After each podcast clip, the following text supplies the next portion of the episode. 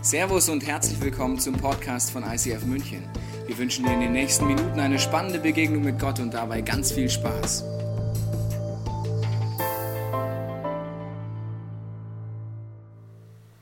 Ich habe gleich am Anfang für dich einen kleinen Stimmungstest. Wem geht's gut? Okay, dann ist das Thema heute nicht so interessant für dich, weil es geht um Depression schwarze Momente in unserem Leben. Ich mache einen lustigen Einschied, weil mein Humor ist immer, den werde ich als letztes verlieren, aber es geht um ein sehr ernstes Thema. Schwierige Momente, schwarze Momente in deinem, meinem Leben und ich lehne mich gleich ganz am Anfang weit aus dem Fenster. Ich glaube, jeder kennt so Momente, auch so depressive Momente, so Momente, wo man nicht mehr kann, nicht mehr will, keinen Ausweg mehr weiß. Wir werden heute wieder das Leben von Elia angucken und bevor wir einsteigen, diesen Mann aus dem ersten Teil der Bibel und überlegen, was können wir heute von ihm lernen, äh, habe ich gemerkt, wir alle haben ja Erwartungen im Leben. Also zum Beispiel Erwartungen, wie sieht der Traumpartner aus? Ich finde es immer interessant, mit Singles zu unterhalten. Gibt es Singles heute? Wenn ich jetzt meldest, dann meist der andere auch, dass du Single bist. Wäre jetzt schlau zu melden. Merk dir die Plätze, ja, komm ins Gespräch nachher. Okay, also, wenn ich Singles unterhalte, da gibt's ja immer so Ideen, Traumpartner, so Listen, ja, also Erwartungen, was muss der alles mitbringen, wie knusprig muss der sein, welche Hobbys und so weiter. Und je mehr Erwartungen du hast, desto größer ist die Wahrscheinlichkeit der Enttäuschung. Du kannst auch Erwartungen haben an Ehepartner, dass man sagt, okay, was muss der alles bringen, wie muss der sich entwickeln? Und an Kinder, welchen Job sollen die mal wählen, was sollen die mal tun, äh, was sollen die anziehen? Und es fängt bereits im kleinen Alter an. Mein Sohn äh, hat letztens in meiner Frau war er unterwegs und hat mir ein Foto geschickt von ihm und hat gesagt, er ist heute, er hat einen anderen Namen angenommen, er ist heute Tom und hat sich heute entschieden, dass er die Kleidung selber auswählt mit drei Jahren. Das sah sehr lustig aus. Eine äh, lange Unterhose, darüber eine äh, Deutschland-Fußballhose, dann ein Trikot, zwei Kappen übereinander und er war Tom, der beste Freund von Benedikt. Also als Eltern hast du dann vielleicht schon Erwartungen, das geht ja noch, ist ja noch lustig, ja, am liebsten wie so ein Zettel dranhängen, das hat mein Kind sich selber ausgesucht. Aber du hast Erwartungen. Und Erwartungen kannst du auch natürlich im Glauben haben. Wenn du sagst, du bist heute lebendiger Christ, hast du hoffentlich viel Erwartungen. Die Definition vom Glauben der Bibel ist das feste Vertrauen auf etwas, was man noch nicht sieht. Das hieße ja gewaltige Erwartungen. Und je mehr Erwartungen du hast, desto größer ist die Wahrscheinlichkeit der Enttäuschung, auch im geistlichen Bereich. Wenn du sagst, du hast, träumst von etwas. Und das bei Elia auch so. Elia träumt, dass wenn er sich Gott zur Verfügung stellt, seine Berufung in die Hand nimmt, dass er als ein Prophet seinem Land, seinem Volk diese Botschaft von einer Liebesbeziehung mit Gott bringt hat er die Erwartung, die Sehnsucht, dass Erweckung passiert, Transformation, Revolution, Reformation, was für immer du einen Begriff auch verwenden magst. Übersetzt heißt das, dass Menschenmengen die Liebe von Gott kennenlernen. Das war seine Leidenschaft, das war seine Erwartung und seine Hoffnung. Dafür hat er alles gegeben, sein letztes Hemd, sein letzt, alles, was er geben konnte. Und jetzt steigen wir in diese Geschichte nochmal ein, äh, Kapitel 19, Vers 1. Ahab, das ist der König von Israel, berichtete Isabel, das ist die Frau von Ahab, alles, was Elia getan hatte, vor allem, wie er die Propheten Baals mit dem Schwert getötet hatte. Liebe Freunde, es ist eine Bildersprache, kein Schwert rausnehmen, niemand töten, das wäre ein Missverständnis der Bibel. Aber der Punkt ist der, Elia ist an einem Punkt in seinem Leben, wo du denkst, wow, ein Held Gottes. Das hätte ich auch mal gerne. Das ist wie bei so einer Bergtour. Wenn du eine Vision hast, die Veränderung, die Transformation, die Reformation, die Revolution und du gehst Schritt für Schritt und Gott bestätigt und macht Wunder. Also wie so eine Bergtour Schritt für Schritt. Also zum Beispiel hat er den Punkt, dass Öl und Mehl sich vermehrt. Das sehen wir in der Grafik in dieser wunderbaren Bergtour. Der erste Schritt, Öl und mehr, Gott, mehr, Mehl vermehrt sich. Das heißt, Gott versorgt ihn übernatürlich. Dann tut er einen toten Jungen auferwecken. Der nächste Step auf den Richtung Erweckung, Power Gottes. Ein pimped up with the Holy Spirit oder wie auch immer du das nennen möchtest. Und dann Feuer vom Himmel. Nächster Schritt. Gott beweist übernatürlich, dass er der lebendige Gott ist. Wow! Dafür hat er gerungen, dafür hat er gefastet, dafür hat er gebetet, dass das endlich mal passiert. Das Volk Gottes kehrt um, die fallen auf die Knie, sagen, yes! Wir haben es gecheckt, es gibt nur den einen Gott. Dann äh, hat er den Punkt, wo er 400 Baalspriester eliminiert. Eliminieren finde ich hört sich sympathischer an als töten, deswegen habe ich eliminieren äh, mal genommen. Wenn du die letzten Wochen nicht da warst, schaust dir an, da kommt die Erklärung davon. Ähm, dann macht er noch eine Regenwunder, das heißt Regen als Symbol für Segen. Er betet, dass der Regen wiederkommt und er ist oben. Er ist den Punkt, wo wir alle sagen, Mensch, Elia, wow. Und wenn du ganz oben bist, kann schnell Folgendes passieren.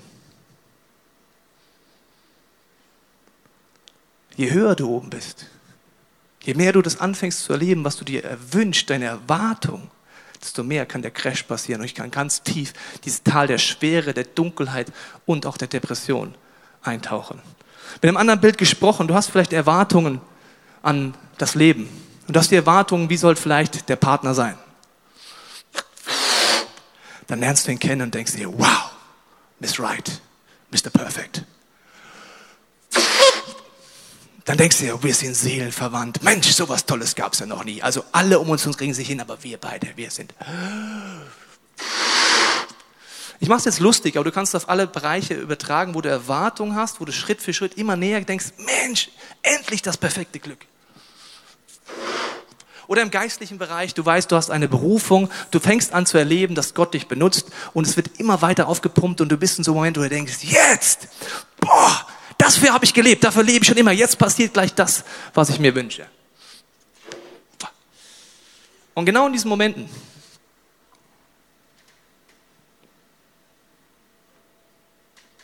kann nur eine Sache passieren. Und alles platzt. Es kann einen Auslöser gehen. Bei Elia ist das auch so. Von jetzt auf gleich. Eine Frau ist im Spiel. Ich sage nicht immer, dass es immer Frauen sind. Habe ich nicht gesagt, gell? Eine Frau ist im Spiel bei der Depression. Da schickte Isabel einen Boten zu Elia, der ihm ausrichten sollte, die Götter sollen mich schwer bestrafen, wenn ich dir nicht heimzahle, was du diesen Propheten angetan hast. Morgen um diese Zeit bist du auch ein toter Mann, das schwöre ich dich, dich dir, du, ich schwöre dir, Mann. Meine Schüler schwören gern. Sagen, ich schwöre, ich schwöre Teichen, ich schwöre es wirklich so. Sag was schwörst du? Schwörst du auf Vorhang, schwörst du auf Turnhalle, schwörst du auf Herr Teichen, auf was schwörst du? Ich schwöre halt. Ja, also damals war ich schwöre dir was anderes. Das hieß übersetzt, ich verspreche dir mit meinem ganzen Leben, heute Abend bist du tot. Und jetzt überleg dir nochmal die Bergsituation. Von außen betrachtet müssen wir sagen, Elia, das steckst du doch weg. Wie nächstes, oder? Mal ganz ehrlich. Oder? Ich meine, die Isabel. Du standst schon vor Ahab, du hast die Baalspriester besiegt, du hast Regenwunder gehabt, das ganze Volk ist schon umgekehrt. What is the problem? Elia wird es sagen, Isabel, Gott spricht zu dir oder irgend sowas wird er gleich sagen, oder? Nee, Achtung. Ein kleiner Auslöser und dann heißt es, da packte Elia die Angst. Er rannte um sein Leben und floh bis nach Beersheba, ganz im Süden Judas. Er rennt weg, er bekommt Angst. Von außen kannst du übrigens so schwarze Momente so gut wie nie nachvollziehen. Von außen denkt mir Elia, was ist dein Problem? Dein Leben hätte ich mal gern. Wenn ich die Wunder wie du erleben würde, also ich würde vor so einer Isabel dann immer weglaufen, gell?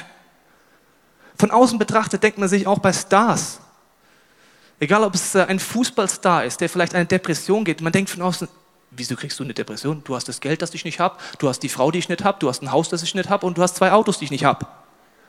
Depression, schwarze Momente, kann man von außen nie nachvollziehen. Wir wollen uns heute angucken bei Elia. Es gibt viele Auslöser, die können von innen rauskommen aus meinem Leben durch externe Faktoren, oft eine Mischung aus verschiedenen Dingen.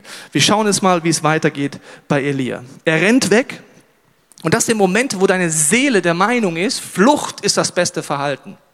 Das heißt, du rennst vielleicht vor einem Konflikt weg, du rennst vor einem Problem weg, du rennst vor dem schlimmen Erlebnis weg. Du versuchst auszublenden, dass ein wichtiger Mensch gestorben ist. Du rennst weg. Das ist der erste Schritt, wenn wir wegrennen, anstatt die Sachen anzupacken, ist der erste Schritt, dass deine Seele in ein tiefes Tal anfängt zu schlittern und zu schlittern. Wir schauen mal weiter. Dort ließ er seinen Diener, der ihn bis dahin begleitet hatte, zurück. Der nächste Schritt ist, nicht nur er rennt weg, also er geht es nicht an das Problem, sondern rennt weg, sondern er sagt noch zu seinem besten Freund, lass mich alleine.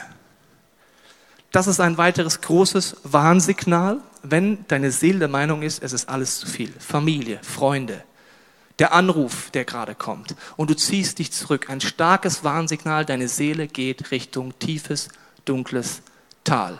Du kannst keinen mehr aushalten, vielleicht du ziehst dich wie in dein Igel, in dein Schneckenhaus zurück und ein weiteres Warnsignal passiert dann folgendermaßen. Allein wanderte er einen Tag lang weiter bis tief in die Wüste hinein. Zuletzt ließ er sich unter einen Ginstestrauch fallen.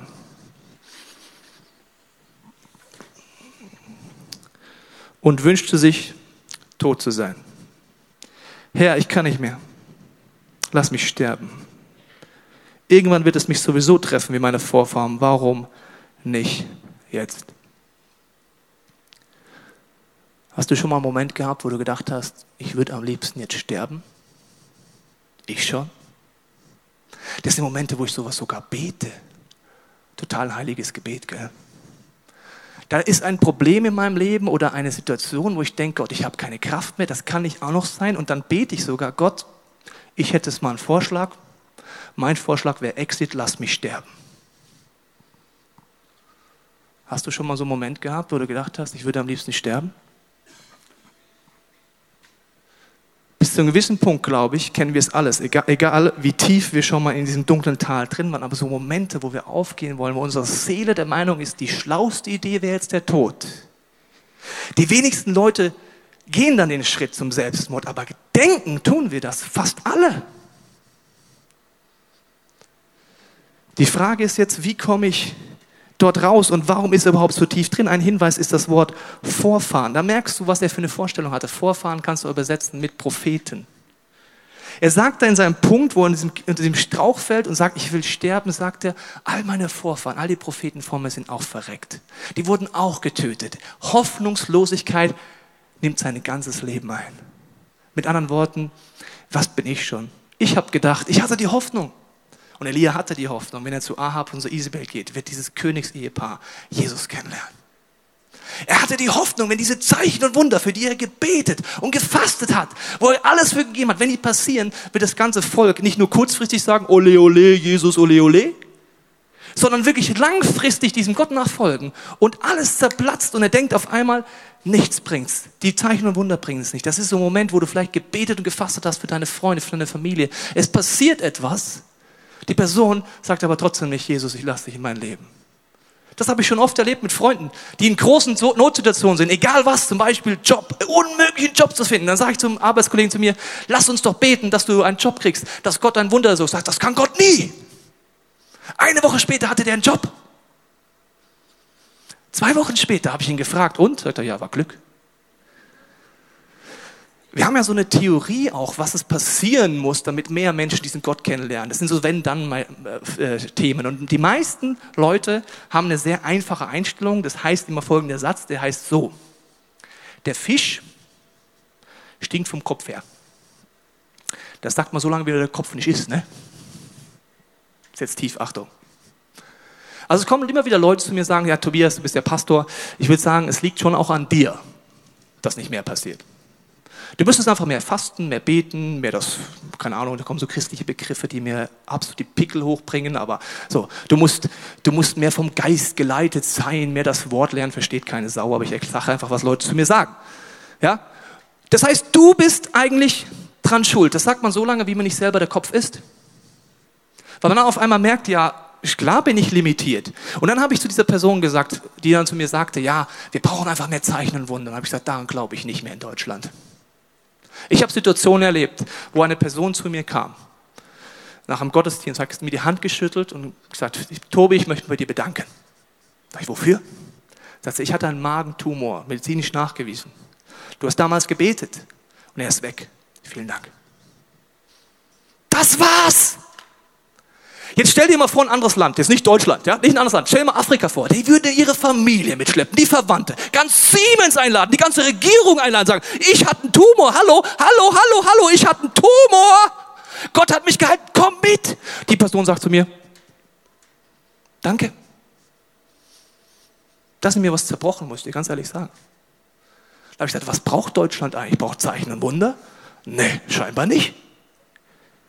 Das ist auch in meinem und deinem Leben so, kannst du mal hinterfragen. Wir erleben was mit Gott. Das kann noch so krass sein. Und dann am nächsten Tag an der Arbeit gehen wir rein, fragt jemand, und wie war dein Wochenende? Vielleicht hast du eine Heilung erlebt. Ja, ganz okay. Lass uns Mittagessen gehen.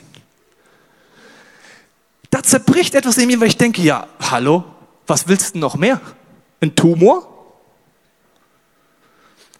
Der Punkt ist, genau wie bei Elia, er hat Vorstellungen gehabt. Er hat gedacht, wenn das passiert, wenn ein Zeichen passiert, dann gibt es kein Limit mehr. Es ist aber nicht so. Der König, die Frau lernen nicht Gott kennen. Das Volk sagt nur kurzfristig, ja, super, yippie, und dann machen sie genau den gleichen Mist weiter wie vorher. Es zerbricht in ihm. Und bei mir sind es so Punkte, wo ich merke, je größer mein Anspruch oder mein Wunsch ist und die Realität, desto größer ist die Wahrscheinlichkeit, in ein Loch zu fallen. Also es sieht eigentlich immer gleich aus. Du hast Erwartungen im Leben. Und das kann in allen Bereichen sein. Und du lebst in einer Realität. Je größer dein Traum ist, je größer dein Wunsch ist und je größer die Diskrepanz dazwischen ist, zum Beispiel, ich wünsche mir eine intakte Familie und sie ist gerade nicht so. Ich wünsche mir einen Partner, ich habe ihn nicht. Je größer die Diskrepanz ist, desto größer ist die Spannung und die Wahrscheinlichkeit, in dunkle Täler abzurutschen. Wenn du keine Erwartungen im Leben hast, wirst du auch nicht in ein schwarzes Loch fallen.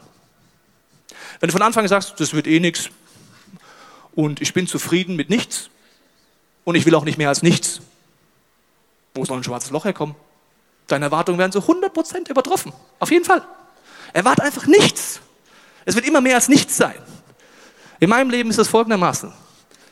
Meine Erwartungen sind viel mehr als das, was du gerade siehst an Gott. Ich habe am United angefangen, euch die REACH-Projekte vorzustellen. Projekte, wo wir in diesem Jahr 180.000 Euro sammeln wollen, um mehr Menschen zu ermöglichen, Gottes Liebe zu erleben. Durch Fernsehprojekte, durch Internetprojekte, durch eine Gründung einer neuen Kirche, durch ein Musical, durch eine Ladies-Konferenz und eine Konferenz für unsere nichtchristlichen Freunde. Und dann sagt jemand zu mir, sagt, Tobi, es sind aber viele und große Projekte und auch viel Geld. Ich möchte jetzt was von Tobias Teichen erzählen. In meinem Herzen sind diese Projekte klein. Einfach nur ein Schritt. Als wir diese Kirche angefangen haben, habe ich gerungen und seitdem sage ich zu Gott immer wieder, Jesus, ich will mein Leben geben, mein letztes Hemd dafür geben, dass München, dass Bayern und Deutschland eine neue Chance hat, dich kennenzulernen. Meiner Meinung nach ist das Christentum an vielen Punkten in Deutschland in einer Sackgasse. Viele Kirchen schrumpfen. Es wäre doch schon schlimm, wenn die gleich bleiben würden. Das wäre schon schlimm. Das heißt, einer stirbt, ein Baby kommt. Das heißt gleich bleiben. Aber schrumpfen. Und ich wäre total unruhig, weil ich sage, ja, und alle sind damit zufrieden in Deutschland. Ja, es ist halt so. Mein Traum ist, dass wirklich Reformation und eine Revolution passiert. Dafür gebe ich mein ganzes Leben. Ich lebe nicht dafür, dass 1200 Menschen in vier Gottesdienste kommen. Das ist gut, das ist schön. Dafür lebe ich aber nicht. Ich lebe nicht dafür, dass 100.000 Menschen die Predigt angucken. Ich lebe dafür, dass Menschen machen, genau wie Elia, das ist mein Anspruch. Und du siehst, bei dieser Erwartung und bei meiner Realität, in der ich lebe, kennt Tobias Teichen viele schwarze Momente in seiner Seele. Viele. Das sind dunkle Momente der Hoffnungslosigkeit, wo ich denke, Gott, das kann es doch noch nicht gewesen sein. Ich weiß nicht, was es bei dir ist. Du kannst es natürlich auf jeden Lebensbereich übertragen. Ich lese mal weiter, wie es weitergeht mit Elia. Vers 5. Er streckte sich unter den Ginsterstrauch aus und schlief ein. Plötzlich wurde er wach gerüttelt. Wenn man in einem tiefen Loch ist, braucht man oft jemand, der einen wach rüttelt.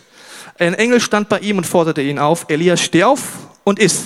Als Elias sich umblickte, entdeckte er neben seinem Kopf einen Brotfladen, der auf heißen Steinen gebacken war, und einen Krug Wasser. Er aß, trank und legte sich wieder schlafen. Gott ist oft sehr praktisch. Wenn du wirklich ganz tief in so einem Loch bist, geh es um Essen, Trinken, Schlafen. Viel mehr schaffst du auch ehrlich gesagt nicht, wenn du wirklich in einem Loch bist und nicht so in diesen Vorboten, wo du noch leichter reagieren kannst. Okay, er macht das. Doch der Engel des Herrn kam wieder und rüttelte ihn zum zweiten Mal wach. Wenn du in einem Loch bist, hoffentlich hast du Freunde, die dich wachrütteln. Weil je tiefer man in einem Loch ist, desto mehr wirst du gleich merken, kommt mal ins Selbstmitleid rein. Aber vorher steht hier, steh auf, Elisa, Elia, und iss, befahle ihm noch einmal, sonst schaffst du den langen Weg nicht, der vor dir liegt. Je tiefer das Loch ist, desto länger der Weg. Je schneller du reagierst mit deiner Seele, je mehr du auf deine Seele aufpasst, desto weniger musst du einen Weg gehen, weil dunkle Momente gehören zu einem lebendigen Christen, meiner Meinung nach, dazu. Aber meine Seele, die ist oft der Meinung, und das kennst du vielleicht auch, dass die Meinung ist, ich will es auch mal leben. Ich knechte mich Tag ein, Tag aus. Das kann eine Arbeitsstelle sein, das kann fürs Reich Gottes sein, das kann für einen Traum sein, wo du denkst, ich knechte hier Tag ein, Tag aus und du nimmst die Seele nicht ernst, die sagt, ich kriege keine Luft mehr. Ich habe gelernt in den letzten Jahren, ich muss mal auf meine Seele frühzeitig hören und mein Kopf muss entscheiden, was meine Seele gut tut, sonst übernimmt irgendwann die Seele das Ruder und das kann ich dir nicht empfehlen. Weil wenn die Seele das Ruder übernimmt, dann kommen so Sätze, jetzt tue ich mir mal was Gutes raus, aber du tust Dinge, die dir gar nicht gut tun. Zum Beispiel nimmst du die richtigen Kalorien in der falschen Menge zum falschen Zeitpunkt. Oder du fängst an, naja, jetzt tue ich mir was Gutes, jetzt schaue ich mir diesen Film an oder was auch immer. Das heißt, wenn die Seele Kontrolle übernimmt, hast du viel zu lange gewartet. Ich habe gemerkt, ich muss meiner Seele gute Dinge tun. Ich muss Dinge verarbeiten. Ich muss sie loslassen. Wirst du gleich bei Elia merken. Und ich muss Dinge tun, die mir gut tun. Wie zum Beispiel gestern Abend war ich mit zwei Freunden bei FC Bayern Basketball. Bis jetzt war ich nur Fußballfan. Jetzt habe ich ein Problem. Jetzt bin ich auch noch Basketballfan. Dann stehe ich mit so einer Ratsche da, ja. Gehe so voll hobbylos. Wir drei, die ganze, ganzen vier Viertel durchgeknechtet, immer so. Top, top, top, ich habe gegen Basti gehauen, gegen Thorsten gehauen, auf den Tisch gehauen. War super, ja, also war richtig bisschen Schlägerei zwischendurch mit diesen Klapperdingern und so. Vollkommen sinnentleert. Aber meine Seele ist nach dem Abend der Meinung, wow, das war gut. Und ich habe keine Kalorien zum falschen Zeitpunkt angenommen, keine Pornos angeguckt oder irgendwas anderes, sondern ich habe entschieden, was meiner Seele gut tut. Und wenn du das nicht machst rechtzeitig, wird es immer tiefer gehen, wie bei Elia. Jetzt geht's weiter. Da stand Elia auf, aß und trank. Die Speise gab ihm so viel Kraft, dass er 40 Tage und Nächte hindurch wandern konnte bis zum Berg Gottes, dem Horeb. Dort ankam. Dort ging er in eine Höhle, um darin zu übernachten. Er zieht sich in eine Höhle zurück, er geht an Berg Horeb, an den Ort, wo er weiß, ein Ort der Gottesbegegnung der damaligen Zeit. 40 Tage, 40 Nächte. 40 ist die Symbolzahl für Prüfung, geistliche Reife, für Erziehung. Es ist ein Prozess. Je länger du mit deiner Seele schlecht umgegangen bist, desto länger ist der Weg wieder raus. Ich habe dir ein Bild mitgebracht, durch was für eine Gegend er gelaufen ist. Das waren keine schönen, tollen Dinge. Zwischendurch mal eine Oase, ja, aber sonst war das Wüste. Und wenn deine Seele richtig schlecht geht, dann ist es ein Prozess, den ich durchgehe. Jesus sagt auch deswegen, ich bin der Weg, die Wahrheit und das Leben. Das ist oft ein Prozess, aus tiefen Momenten rauszukommen. Und dann geht's weiter. Plötzlich sprach der Herr zu ihm, Elia, was tust du hier? Also an deiner Stelle würde ich jetzt eine Frage stellen. Wer hat ihm gesagt, er soll 40 Tage und 40 Nächte durchknechten und dahin laufen? Gott. Dann kommst du da an am Berg, ne? Dann sagt Gott, was tust du hier? Sagt Gott, willst du mich veräppeln oder was? Was? Du hast gesagt, ich soll hierher latschen, jetzt bin ich endlich hier. Hallo, ich habe Depression und bin hier tief drin und sagst, was, was tust du hier? Wenn Gott so eine hobbylose Frage stellt, hat er meistens mehr vor, als man denkt. Er fragt nicht, was tust du hier? Das ist logisch. Er ist nämlich in einem Selbstmitleid drin, er ist in Opfermentalität drin, sondern er fragt, was tust du hier? Willst du einfach dich ausweinen? Darfst du machen. Was tust du hier? Willst du neue Kraft? Ist das? Oder willst du ernsthaft darüber nachdenken, deine Berufung wieder aufzunehmen und im Leben zu stehen? Jetzt kommt Elia. Elia antwortete, ach Herr, du großer und allmächtiger Gott, mit welchem Eifer habe ich versucht, die Israeliten zu dir zu bringen, diese Vollpfosten, die nie gehört haben. Es geht mir so auf den Sack. Denn sie haben, steht in meiner Bibel drin, tut mir leid, war jetzt da nicht übersetzt, aber da steht es halt drin. Denn sie haben den Bund mit dir gebrochen, deine Altäre niedergerissen, deine Propheten ermordet. Nur ich bin übrig geblieben. Ich allein. Und nun trachten sie auch mir nach dem Leben. Wenn du in dieser Höhle bist, den Prozess aufmachst, wirst du erstmal in Selbstmitleid versinken. Wenn ich in meinem schwarzen Loch bin, dann möchtest du mir nicht zuhören. Weil Opfer Tobias Teichen, ich meine, Gott hatte gute Nerven, deswegen hört er mir zu, aber ist der Einzige, der da noch zuhören kann. Alle anderen denken sich, oh, was machst du denn jetzt? Weil von außen, wie gesagt, kann man es gar nicht nachvollziehen aber innen drin schon. Und das sind Momente, wo du denkst, bin ich eigentlich der Einzige, der immer bei der Small Group da ist? Bin ich eigentlich der Einzige, der nicht wegen jeder kleinen Krankheit absagt und beim Ministry noch einläuft? Oder ein Freund von mir letzthin hat einen ganzen Schwall an Emotionen in diesem, bin ich eigentlich der Einzige losgelassen, hat gesagt, Tobi, bin ich eigentlich der Einzige, der noch treu ist in der Ehe? Um mich herum gehen alle fremd. Bin ich eigentlich der Einzige, der noch sagt, ich will an diesem Wert der Sexualität in der Ehe festhalten? Bin ich eigentlich der Einzige, der noch will, meinen Kindern Werte zu vermitteln, wenn mein Sohn älter wird? Wer sagt denn dann außer mir denn noch, was Gottes Werte sind?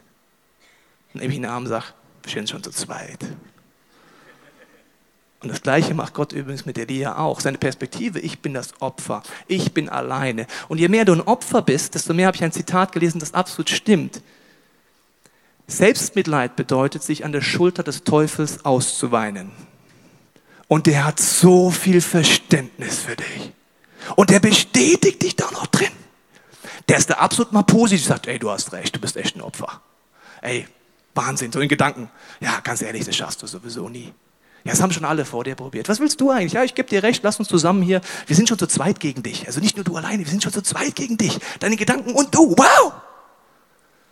Gott geht auf Selbstmitleid, er hört sich's an, aber er geht nie drauf ein. Wusstest du das? Er sagt nie, ja, stimmt.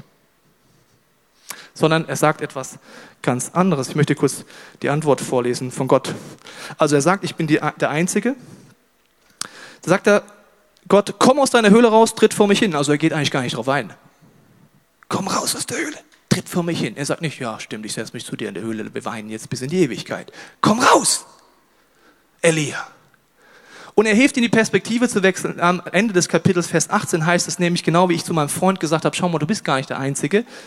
Aber 7000 Menschen Israel lasse ich am Leben, sagt Gott, alle, die nicht vor Baal auf die Knie gefallen sind und seine Statue nicht geküsst haben. Elia, es sind 7000. Du bist gar nicht alleine.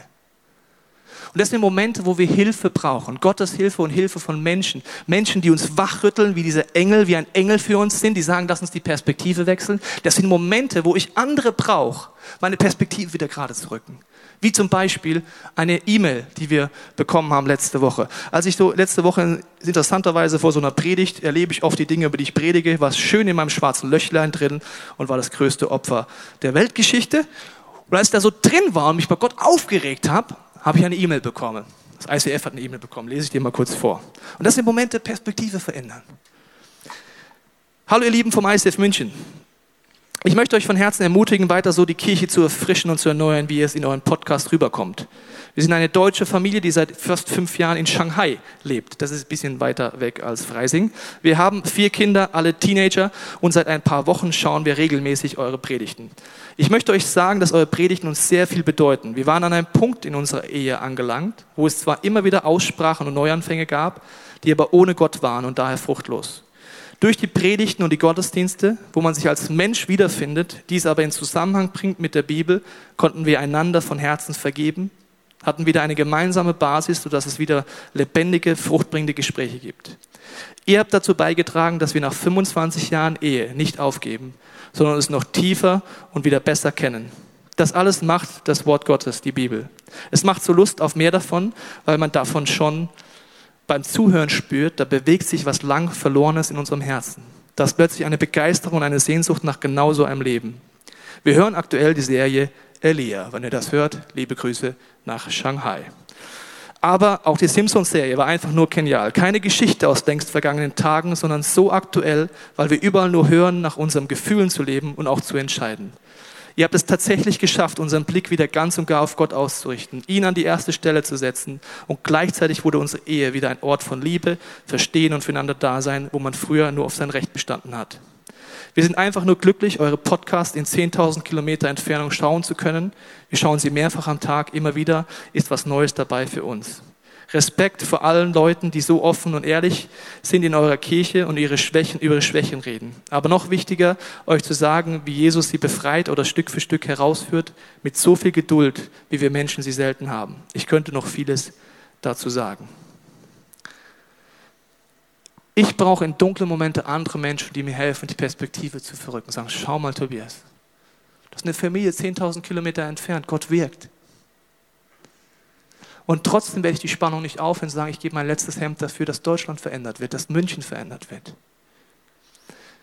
Wenn wir Elia weiterlesen, sehen wir, dass Gott mit ihm den Prozess weitergeht. Er sagt, komm raus aus der Höhle, stell dich vor mich hin. Und das sind Momente, wo man aktiv werden muss. Und das merke ich besonders bei meinem Sohn, als wir letztens wieder unterwegs waren im Auto. Und er hatte im Moment nicht gerade viel Lust, mit drei Jahren Auto zu fahren. Und was macht man als Eltern, wenn bereits nach gefühlten zwei Millisekunden, nachdem man den Motor angelassen hat, dein Kind fragt, wie lang ist es noch? Du wirst kreativ. Ich habe ein Spiel erfunden, noch klappt das. Und das Spiel ist so, wenn zum Beispiel sagt, wie lange ist noch Papa, ich will nicht mehr in diesem Sitz sitzen und so weiter. Dann sage ich, es sind noch 30 Minuten, aber ich weiß, mein Sohn kann mit 30 Minuten nichts anfangen. Das heißt, wir machen ein Spiel. Und das Spiel geht so. Ich sage dann, okay Benedikt, es sind noch 29 Minuten, wenn wir eine gelbe Tankstelle sehen. Hat Papa natürlich vorher schon gesehen. Mein Sohn hinter, gesehen, da, gelbe Tankstelle. Ja, super, wir sind auf dem richtigen Weg. Wenn wir jetzt wissen wollen, ob wir auf dem richtigen Weg sind, müssen wir auf der Autobahn, No-Brainer, ein blaues Schild finden. Das kommt bestimmt. Ja, super. Dann manchmal ein bisschen länger, ja, blau, blau, blau. Da, wir sind richtig, Papa, wir sind richtig, ja, wir sind richtig, blaues Schild, super. Und das geht dann 30 Minuten so. Und wenn ich das so spiele, denke ich mir, genauso ist es in meinem Leben. Ich sitze oft in diesem Auto drin und je größer deine Wünsche sind, desto länger ist die Fahrt oft. Ne? Also Deutschland ist ja ein Stückchen, so länger ist die Fahrt. Und ich habe gemerkt, ich muss lernen, mit Gott es zu genießen. Die Spannung auszuhalten, selbst wenn du den Partner noch nicht hast, selbst wenn die Erwartung noch nicht erfüllt ist, selbst wenn ein Traum zerplatzt ist und zu sagen, okay, ich bleib dran. Und ich habe jetzt mit Gott angefangen, auch ein Spiel zu spielen, weil ich mit meinem Sohn auch spiele. Ich sehe etwas, was du nicht siehst. Das spiele ich gerade mit Gott. Das geht so. Gott, ich sehe etwas, was du nicht siehst. Das ist eine neue Location, die bräuchten wir. Ha! Siehst du es auch? Tolles Spiel, kannst du machen. Also ich habe noch keine Antwort bekommen, aber ich spiele das jetzt mit Gott. Weil ich habe mir gedacht, ich kann es sowieso nicht groß ändern. Das heißt, ich fange jetzt an, mit Gott ein bisschen die Fahrzeit zu verkürzen.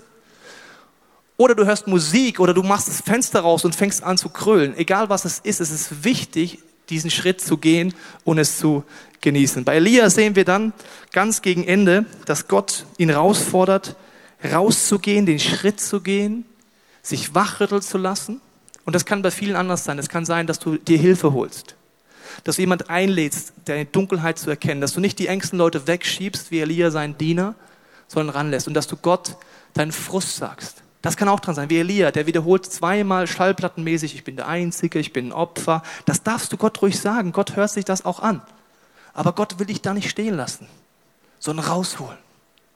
Und was ich bei Elia wirklich faszinierend finde, ist, dass er zum zweiten Mal dann wiederholt, ich bin der Einzige, ich bin Opfer, ich bin eine arme Sau und so.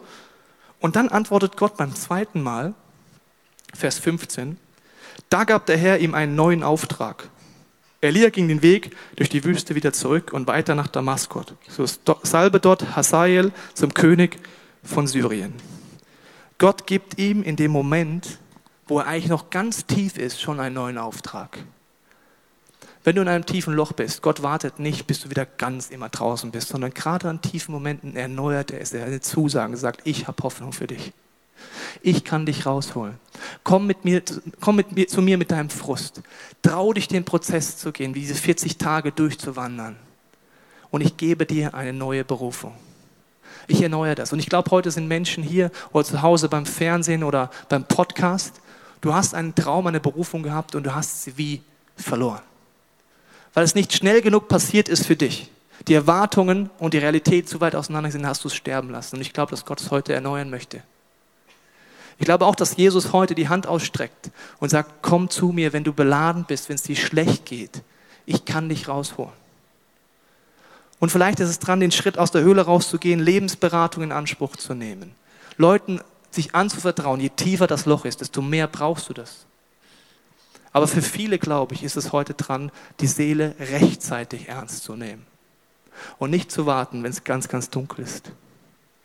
Ich habe gemerkt, wenn ich an diesem Punkt bin, sage, ich will sterben, ist mein erster Reflex, obwohl ich das nicht will, es meiner Frau zu sagen, engen Freunden zu sagen und gemeinsam die Perspektive zu ändern, Gebet anzunehmen und wir sagen, okay, es lohnt sich doch.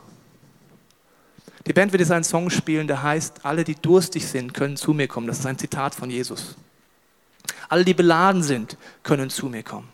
Und es ist ein Vortragssong. Es bedeutet, du kannst einfach sitzen bleiben, du kannst es auf dich wirken lassen und dir die Frage stellen, in welchen Lebensbereichen wünschst du dir, dass dieser Jesus reinkommt mit seiner Hoffnung. Es ist eine Wiederholung, da heißt es immer wieder in diesem Song, Come Lord Jesus, komm Jesus. Und das kannst du auf eigene Lebensbereiche wie anwenden in deinem Herzen oder prinzipiell auf dein Leben sagen, Jesus, heute komm du in dein, mein Leben rein. Du bist das Licht, in mir ist dunkel. Komm du da rein. Zeig mir, welche konkreten Schritte dran sind. Ich möchte für die Zeit jetzt beten, dass du an deinem Platz mit Gott einfach in deinem Herzen das diskutieren kannst, was dir gerade wichtig ist. Jesus, ich danke dir, dass du uns einlädst mit ausgestreckten Armen, dass wir uns nicht vor dir schämen müssen für diese dunklen Dinge in unserem Leben, für da, wo unsere Seele keine Hoffnung mehr hat.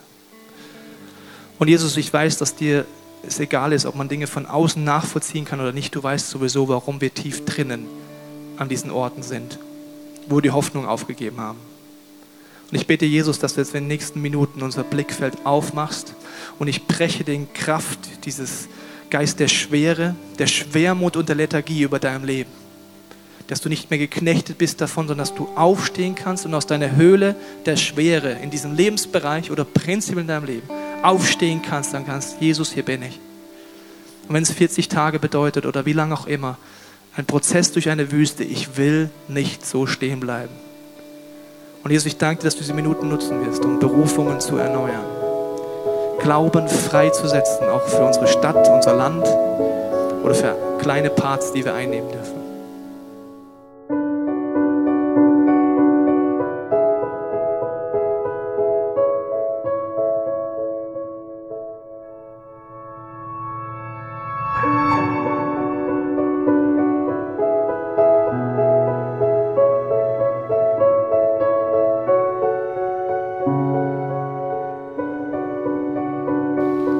Ist eine Aussage von Jesus. Das ist die Aussage, du kannst zu mir kommen. Das Geniale für Gott finde ich, dass man immer zu ihm kommen kann, dass er immer die Hand ausstreckt und sagt, komm zu mir. Und ich möchte jetzt alle die, die sagen, es gibt ein oder mehrere Bereiche, wo ich keine Hoffnung mehr habe, möchte ich einladen, eine Spannung zu erleben in deinem Leben, was ich gerade trainieren darf. Dankbar zu sein und trotzdem die großen Ziele nicht aufzugeben. Ich glaube, dass beides möglich ist, diese Spannung auszuhalten. Und wenn du sagst, okay, ich habe gerade eine Jugendgruppe, vielleicht schaust du es zu Hause an, sagst, ich habe eine Jugendgruppe, wir haben vielleicht 20 Leute, dann sei treu bei den 20 Leuten.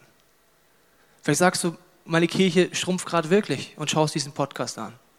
Dann sei treu mit den Menschen, die du hast. Das ist das Einzige, wo ich merke, wo ich wirklich Einfluss drauf habe, ist treu zu sein, da wo ich bin meinen Frust zu Gott zu geben und dankbar zu sein, die Perspektive zu ändern. Und dafür möchte ich beten, dass Hoffnung in Dunkelheit reinkommt. In Lebensbereichen, bei geistlichen Bereichen, bei zwischenmenschlichen Bereichen. Und danach wird die Band uns an die Hand nehmen, ein paar gesungenen Gebeten, dir die Plattform zu geben, sagen, Jesus, hier bin ich. Komm mit deiner Kraft, mit deiner Licht, mit deiner Power in mich rein. Wenn es dir perfekt geht, kannst du die Zeit auch nutzen, für Freunde zu beten, wo du weißt, denen geht es gerade nicht gut. Ich möchte dafür jetzt beten und ich lade dich da ein, so aufzustehen, wenn du magst, weil wir danach gleich die Lieder singen. Und das ist wie so ein Schritt, wo man sagt, ich will aus meinen Höhlen auch wirklich raustreten.